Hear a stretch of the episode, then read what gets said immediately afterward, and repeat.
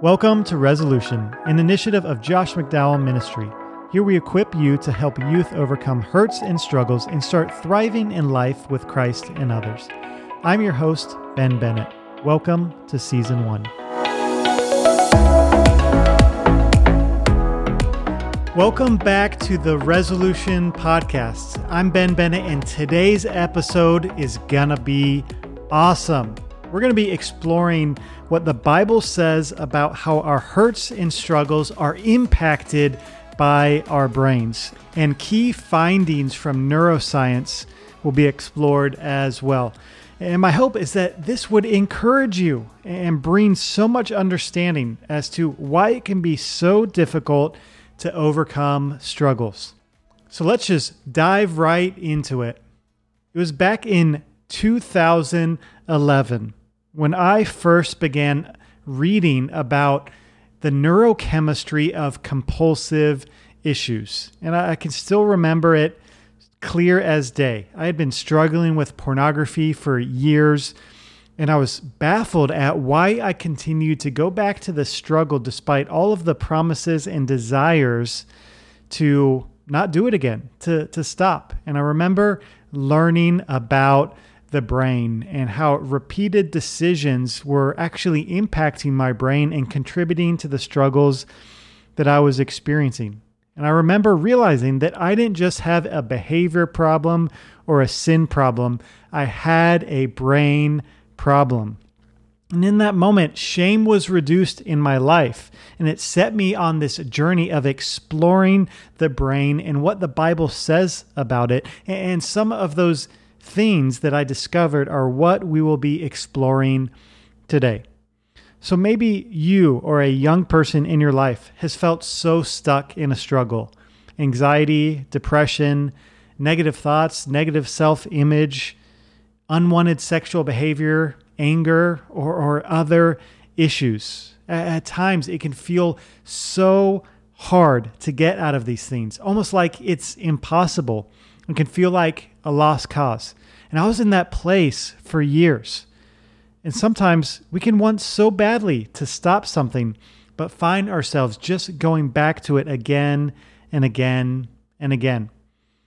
And we won't truly understand why or how to find freedom and a better future unless we further understand this one thing our brain and what God has to say about it. So let's talk about the brain. A couple things to mention as we get going here. The brain is more complex and powerful than any machine ever created. It's the consistency of butter at room temperature, hashtag keto. The average brain is around three pounds in weight. About 75% of the brain consists of water, and the brain contains 100 billion neurons or nerve cells. And God has a lot to say about our brains. Over 570 times the Bible mentions the words mind, think, and believe, and variations of those. And that's just one translation, the ESV version. And throughout those times, many verses have a huge emphasis on what we are to do and put our mental energy towards. For example, we're told to set our minds on things above in Colossians 3 2. We're told to think about things that are true, noble, right, and pure in Philippians 4 8. And we're told to be transformed by the renewing of our minds in Romans 12 2. And we see the significance of the spiritual battle of the mind that we are up against in 2 Corinthians 10 3 to 5. It says, For though we live in the world, we do not wage war as the world does. The weapons we fight with are not the weapons of the world. On the contrary, they have divine power to demolish strongholds. We demolish arguments and every pretension that sets itself up against the knowledge of God and we take captive every thought to make it obedient to Christ. See, we are in a spiritual battle in our thoughts and in our minds. Most of our daily battles begin and end in our minds. So, so why is so much attention given to our thoughts and our minds in Scripture and what we do with them. Well, as we've explored in previous episodes, our unmet longings, our hurts, the painful realities we were never intended to experience can lead to these core lies that we live from. And we end up reacting to those through unwanted behaviors. We seek the fulfillment of our longings in unhealthy things. The way we view God, ourselves, and others can't help but be informed by our unmet longings and our hurt that we've experienced in life. And those lies, those false beliefs that we can get stuck in negative thoughts about ourselves, distrust of other people, thinking that God is distant or angry. All of those things come about through experiences which actually change our brains. An interesting thing to note is those lies develop in an area of our brain called our limbic system. That's the emotional center of our brains. And Michael Dye, a leading expert in the field of addiction studies and counseling, says this The limbic system is part of what the Bible calls your heart, the center of beliefs and emotions. Thoughts and beliefs create emotions which drive behaviors.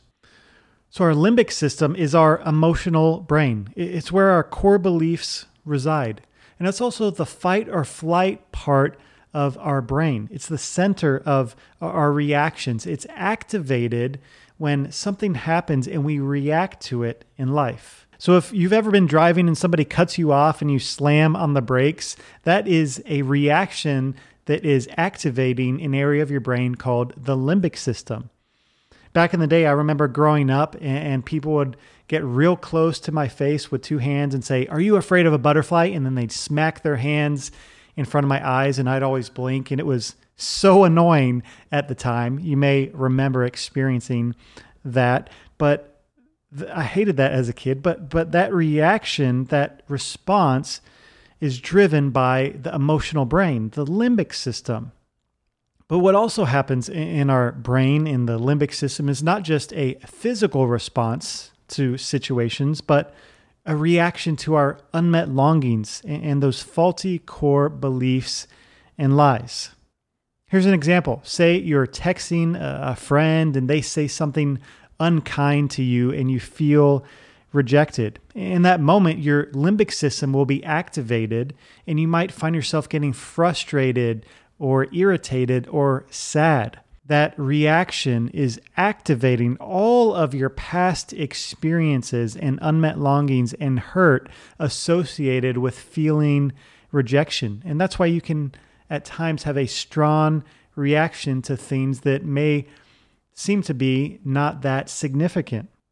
But we're not just doomed to live at the expense of our limbic system, our emotional brain. No, God gave us a rational mind. See, at the top of our brain is our prefrontal cortex. It's the center of higher reasoning, of judgment, of critical thinking. This is where planning, social awareness, impulse control in our life takes place, decision making. One thing that's interesting to note is there's more neurological pathways running from the limbic system to the prefrontal cortex than the other way around. So, to put that in simple terms, your prefrontal cortex is like the equivalent of the brakes on a go kart. And your limbic system is like this giant engine of a, a truck that is so powerful. So, your, your limbic system, your core beliefs, that reactionary center of the brain will so often overpower your prefrontal cortex, your, your rational decision making mind. And research also shows that the prefrontal cortex doesn't fully develop until the mid to late 20s. So it's easy to understand why, why young people may be prone to taking risks, being reactive, or, or being quick to get anxious and overwhelmed and angry in life. So if you've tried to, to solve problems, struggles, unwanted behaviors in your life simply by praying or, or memorizing scripture or, or just going totally intellectual and trying to reason yourself out of a, a struggle, it often won't work, at least in the long term. Because by doing that, you're trying to combat an emotional issue with intellectual weaponry. And that ultimately doesn't work. Yes, we need the Bible and, Scripture and, truth, but there's a different way that we can apply that. We can apply it in our life in not just an intellectual way, but in an emotional way, in an experiential way with God and with others. So, what we need is new core beliefs that don't just come from an intellectual way, but that come from new experiences of truth with God and with other people. So we can get addicted to, to unwanted behaviors or even strong emotions as they literally rewire our brains and change our brains. How? Well, well, our brains have something called a reward pathway. When you do something that's enjoyable, having a life giving conversation, enjoying your favorite beverage, getting a good grade on a test, your brain rewards you with dopamine, bringing about happiness and pleasure. This is good when we're enjoying life giving things and, and living into the way God created us to access dopamine and be rewarded. Uh, neuroscientist Dr. Donald Hilton says this Dopamine is essential for humans to desire and value appropriate pleasure in life. Without it, we would not be as incentivized to eat, procreate, or even to try to win a game. And Dr. Hilton goes on to say, though, that it's the overuse of dopamine, of the reward pathway, that causes addiction, that causes these compulsive issues and struggles in our life. What does he mean? Well, when we do things that we weren't created to do, it essentially hacks and misuses our brain. For example, using cocaine, illicit drugs, or even porn use causes this super flow of dopamine in our brains. The action of viewing porn alone creates this high and this euphoric feeling then the dopamine leaves behind a protein called delta FosB, which makes it easier to return to that same behavior that was pleasing again and again. It basically marks your brain saying, hey, that felt super good. Let's remember to go back to that the next time stress or an unmet longing hits. And it creates new pathways in the brain directing you back again to that unwanted behavior. But our, brains weren't created to deal with this amount of dopamine. So what happens is our brains get rid of the receptors that regulate the dopamine levels, meaning we need more and more of the same substance, of the same action, of the same unwanted behavior to get the same amount of dopamine that we initially got. In simple terms, this means that our tolerance goes up. We need more to get the same buzz that we got before.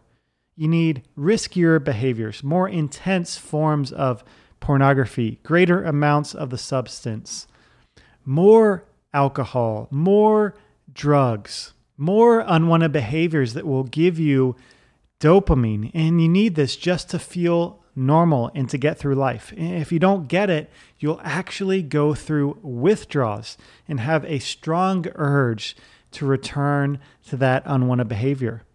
And repeating these behaviors creates a strong attachment to the behavior, increasing our desire to return again and again, creating more and more neurological pathways in our brain. But even other things besides pornography, drugs, alcohol, other things, repetitive emotions, responses will rewire our brain. So, as we continue to get depressed, feel intense shame, get anxious or angry, our brain is reacting and developing new neurological pathways, making it easier and easier each time to do that again. So, as we make decisions, uh, our neurons or our nerve cells in our brain are firing together. They're transmitting these chemical signals. Neuroscientist Carla Shatz says over time, the neurons that fire together wire together. Translation We create fixed pathways of thinking and responding to life. So, in a positive sense, this is what we tend to call muscle memory. When we're learning how to play an instrument, to ride a bike, or learning how to walk, those movements become almost second nature to us and easier and easier to repeat. Well, the same thing happens in our brains as we react to unmet longings, to lies, as we go down those familiar paths of anxiety, of depression, of going bad on ourself and believing that we're not good enough or that we don't look good enough, of, of getting angry, of going back and again to pornography. As we repeat those behaviors or those thoughts, we actually create more and more fixed ways of thinking and acting as neurological pathways are reinforced in our brain. And this makes it easier to return again and again to the same behavior, the same thought, the same action. So at, at some point, we no longer just have a simple choice to say no to an unwanted behavior, but we actually have a hardwired brain problem that needs to be dealt with as well. And I think this is why Paul in Romans 7 spoke so strongly of returning to sin over and over again, despite constantly wanting to do what was right. In Romans 7, verse 15, Paul says, For I do not understand my own actions. For I do not do what I want, but I do the very thing I hate. Then he finishes his thought in verse 19 when he says, For I do not do the good I want, but the evil I do not want is what I keep on doing. A couple years ago, one of my friends I'll call Chris started reacting with anxiety in his life. And he hadn't really dealt with anxiety much before, besides being fearful here and then again. But he was dating a girl and started questioning the relationship. He was struggling to connect with her. And he'd been dating her for numerous months. But he had been through breakups before and was afraid of going through heartbreak and challenges again. And he thought that maybe he just needed to stick it out. Maybe he just needed to try asking more questions or trying to connect in certain ways by having specific conversations or doing more things together that she enjoyed. But what he found himself caught in was more and more anxious thoughts and worries and fears, and his mind started spinning. And day after day, as he continued to go down those same pathways of, of giving in to the fear uh, uh, of reacting, those emotions grew stronger and stronger, and they started to have a physical impact on his life. He, he had struggles thinking clearly, he had struggles sleeping, and his automatic reaction started to begin to be anxious whenever he was around her or, or thought about her, and it was negatively impacting so much in his life. And this is what can easily happen in our brains because our brains want to reserve energy. They will take the easier path. The, uh, our, our brains are about helping keep us alive. And fear, anxiety, is one way that our brains can start to react over and over again to keep us alive, to spare us from heartbreak or tragedy or, or loss, to essentially protect us. And we are wired to experience the fulfillment of our seven longings. We're wired to experience safety. So if we're not experiencing safety, our brains will keep reacting and will continue to get anxious in an attempt to find and look for some kind of solution and fulfillment to that longing. And over and over again, as we continue down these pathways, we eventually get stuck. But that's not the end of the story. There, there is great news because just like God designed our physical bodies to heal when we get a, a scrape, He designed our souls and our minds to heal as well. And one way he brings this healing is through how he has designed our brains to change. Again, Romans 12, 2 says, Do not be conformed to the pattern of this world, but be transformed by the renewing of your mind. In recent decades, neuroscientists discovered something they call neuroplasticity. Neuro meaning brain, plasticity meaning plastic. Translation Your brain is kind of like plastic.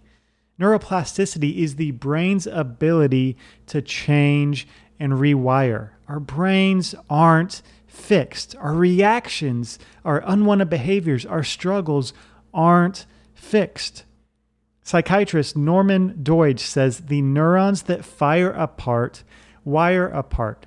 So, so just like repeated decisions lead to fixed neurological pathways, as we implement new decisions and experience the fulfillment of our longings, we create new pathways, new fixed responses of thriving, uh, of health, and of wholeness in our lives. This is amazing news. Science now agrees that Paul was right when he wrote those words in Romans over 2,000 years ago, proving that our brain is changeable. Our brain can rewire as we take these steps to find the fulfillment of our longings in healthy ways, and as we invite God in to bring about wholeness in our lives. I love what Dr. Caroline Leaf says in her book, Switch On Your Brain. As we think, we change the physical nature of our brain. As we consciously direct our thinking, we can wire out toxic patterns of thinking and replace them with healthy thoughts. Just as unmet longings and hurt lead to those negative core beliefs in our emotional brain, our limbic system that we react to through unwanted behaviors, new experiences of met longings will lead us to these new core beliefs. As we experience the truth of who God is, uh, of who He says we are, and of who safe people are, and have these new experiences, over time we start to believe them at a deep level. And that becomes the new way that we operate and think and, and live our lives. And I've seen this happen again and again in my own life. Because after years of being bullied and feeling like I didn't fit in almost anywhere, I had these deeply held core beliefs that, that I'm not good enough, that I'm worthless, that I'm going to fail. And I didn't love myself, yet alone like myself. But over and over again, as I explored the scriptures and saw what God said about me, that I'm his loved son who he's forgiven, that he cherishes, and as I had experiences of getting around people who affirmed this in me, who, who loved me, who invited me to spend time with them, who, who treated me well rather than rejecting me. And as I went to God again and again, sat before Him and experienced His love for me, slowly but surely, new core beliefs began to be experienced and developed in my life. So, the beautiful news is as we've talked about in episodes four and five, our seven longings, as we live into those, as we uh, experience those being met by God, by ourselves, and by other people, those experiences activate our limbic system and we start to believe deep down what is actually true, and new core beliefs are developed. And all of these things are physically causing our brains to be renewed, our minds to be renewed. Neuroplasticity is happening in our lives.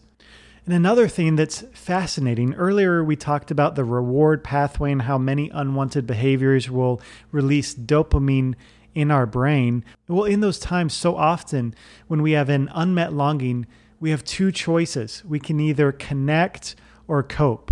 And we know when we cope, it will activate the reward pathway and release dopamine in our brains and develop new neurological pathways, causing us to be stuck. But another thing that is true is that connection with other people, having a life giving conversation, laughing with someone else is going to also release dopamine and oxytocin, which is a bonding agent in our brains.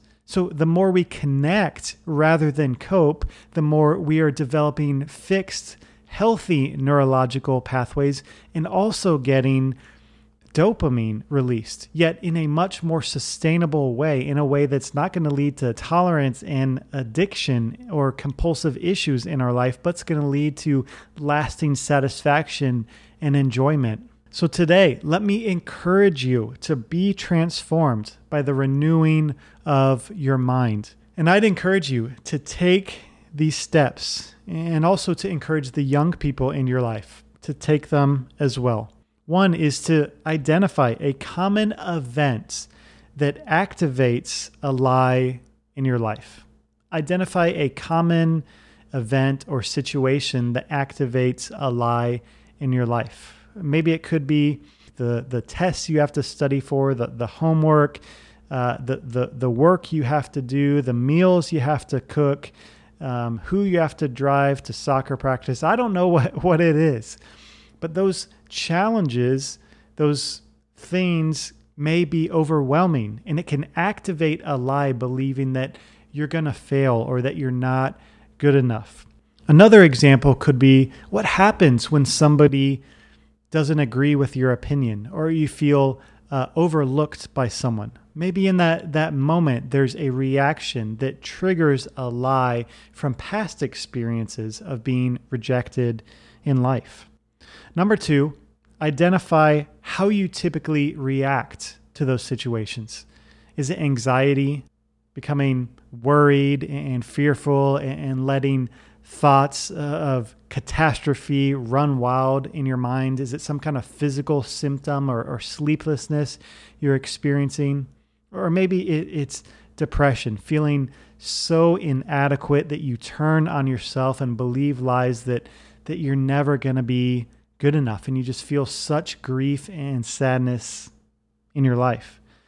Maybe it's anger and pushing other people away, reacting, trying to be so defensive to, to protect yourself. It could be any number of unwanted behaviors. But, but what's the pattern and the pathway that you normally go down in those situations? And number three, challenge the lie and that faulty core belief in that moment. For example, for me, I know so often I can look at an upcoming challenge, a speaking uh, event, all the things I have to do next week, and instantly I can start to feel sad or, or a little bit depressed or a little bit fearful. Why? Because the core belief that's being triggered is that I'm not good enough and that I'm going to fail and be rejected by others. And that will be the reaction in that moment. But, but instead, what I do is I identify that lie and I tell myself the truth that I'm not a failure, but that I am God's loved son. I've been made adequate um, 1 John 3 1, see what kind of love the Father has given to me, that I should be called a child of God, and so I am. And yes, intellectually, like I talked about earlier, uh, we, we do need the, the truth, but I need to also experience it. So I'm not just feeding my prefrontal cortex and, and saying all of these intellectual truths. No, I'm closing my eyes and I'm visualizing being with God and Him speaking love over me, and I'm experiencing it in my body, and I'm doing deep breathing to slow down my limbic system, and I'm having this experience where, where, where the truth is not just intellectual, but it becomes emotional as well. And I'm in that moment experiencing the fulfillment of a longing, acceptance, and, and I continue to, to do that and to go down that pathway, developing more and more fixed neurological pathways in my brain. And over time, it has become easier and easier to do and to, to go to that and respond that way as new beliefs have been developed in my life. And another thing that is so important at times is to reach out and to connect with someone and hear them speak the truth in affirmation in my life. Because in that moment, I'm experiencing the truth. Sometimes I can't believe it myself, or it's just too hard and overwhelming to believe the truth. But hearing it from someone else is easier to believe at times. So begin challenging the lie in the faulty core belief and experience the truth, not just intellectually, but also emotionally. See, there truly is great news that we can be transformed by the renewing of our minds, that our struggles of today do not have to be our struggles of tomorrow. Our brains can rewire, that the lies can be replaced with truth. We can experience freedom. We can start to thrive. We can live this life of wholeness that we were created to experience. Thanks for listening to the Resolution Podcast.